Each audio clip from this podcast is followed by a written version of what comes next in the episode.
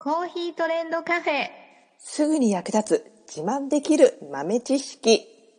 この番組は2006年バリスタチャンピオンのみえちょとコーヒー勉強中、いくちゃんが、いつものコーヒーがさらに美味しくなる話をしています。この番組を聞けばちょっと自慢できるコーヒー雑学やすぐに役立つ最新トレンド情報がわかります。毎週火曜12時にゆるっとお昼休み。木曜夜10時10分からカフェ好き女子の夜会をラジオトークでライブ配信しています。美味しいコーヒーの入れ方など皆さんのご質問にもお答えしますのでぜひ欠かさず遊びに来てくださいね。うーん、悩む。どうしようかな。ん？何を悩んでるんですか？あ、みえちょ先生、あのーコーヒーを入れる時のポットはが新しいのが欲しくなっちゃって、い。うん。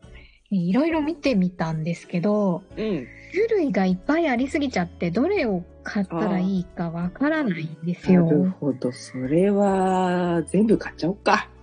えー、大人買いですか？違うか。どうしようもないし、お金もありません。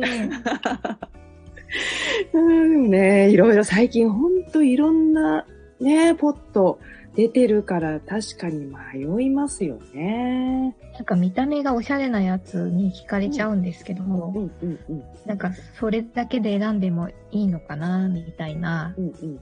気もするし、ね、なんか決め手がないんですよね。ね高くてもなとか、安くてもなどうせ部品が取れたりするんじゃないのみたいな不安があったりとかね。そうそう、そうなんですよ。安いと安いで、こう、うんすぐ壊れるんじゃないかとか、うんなんか使う時に変な匂いがするんじゃないかとかあ考えちゃうんですようんうね。んありますね。まあ、形とか、まあ、色デザイン、そういったのは、まあ、まあ、好みでね、選んでいただいても全然構わないんですけど、使い勝手っていう部分をね、やっぱり重視したいなっていうところで、これ、選び方って人によってポイントがあるんですよ。手に何かを持つときに、握る力が違うっていうのと、あと持ったときにどこに力が入っているかっていうのが、人によってバラバラなんですよ。力が入っているか？うん。わかりやすく言うと、カラオケ屋さん行ったときに、はい。マイクを持ちますよね。はい、持ってます。歌うときに。持ったときに、小指がついて立っちゃうわっていう方と、はい、はい。あとマイクの上の方を持って、人差し指が浮いてるタイプ。はい、はい、はい、はい。どっちでも握ってるかっていうのをちょっと想像してみてもらって、力が抜けてる部分っていうのを、どっちにあるか。人差し指か小指か私は人差し指が抜けてるという気がします。抜けてる。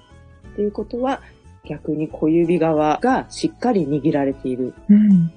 ということなので、そういう人は、ポットの持ち手の部分が、上と下が両方ともポットの本体につながっているものと、上だけつながってて、下は離れてるものってあると思うんですけど、小指側に力が入る人は、下が離れてるやつを選んだ方が持ちやすいです。えー、そうなんですね。うん逆に、小指が浮いちゃう人は、ね親指とか人差し指側に力が入っているので、ポットの上と下に取っ手がくっついているものが使いやすいってことになりますね。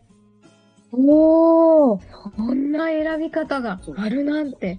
びっくりです。そう。持ちやすさという意味ではね、二択というか、二つに分類すると、そういう選び方ができます。やっぱりその力の形によって安定感が違うってことですよね。逆を選んでしまうと持ちづらくて安定しない。そうそう。なので、と親指側に力が入るタイプの人が、下の取っ手の部分が空いているポットを選んでしまうと、支えがなくなった感覚があるんですよ。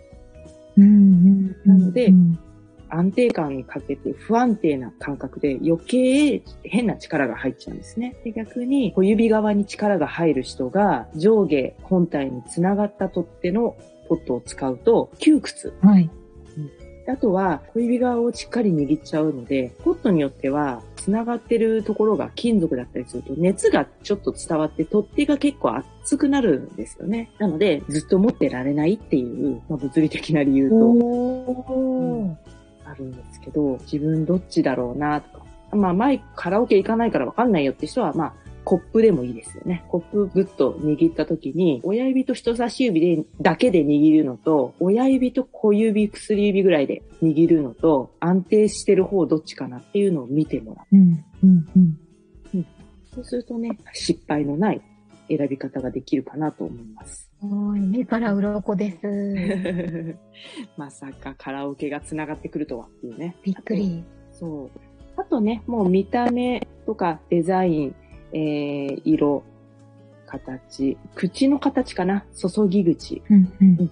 注ぎ口が細い方が注ぎやすいっていうのと、角度がね、ついているもの、S 字カーブになっているものが注ぎやすいですね。角がある方がいいんですね。そう。まっすぐにピーンってこう、細長いのが、じょうろみたいにね、ピーンって出てるものよりも、S 字カーブがついてるものの方が、水の勢いをセーブできるので、より静かにそーっと注げるっていうのと、あの、ドリッパーの縁にポットがカチカチ当たっちゃうんですよね。やっぱりできるだけ、あの、高いところじゃなくて、できるだけ、あの、近いところから落としてあげたいので、落とすというよりも、お水を置いてあげるぐらいの感覚で注ぎたいので、できるだけ注ぎ口がコーヒー豆の近くに近づけられるような形っていうのがいいですね。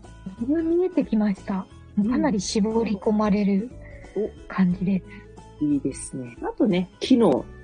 ね、最近は電気ポットとそのドリップポット一体化してるのもあるので、そういう機能を求める人は温度設定できた方がいいなとかね、そういう希望があれば、あとね入れる量が多いからいっぱい入った方がいいなとかね、あとご予算ね、合わせて選んでいただくといいかなと思います。ありがとうございます。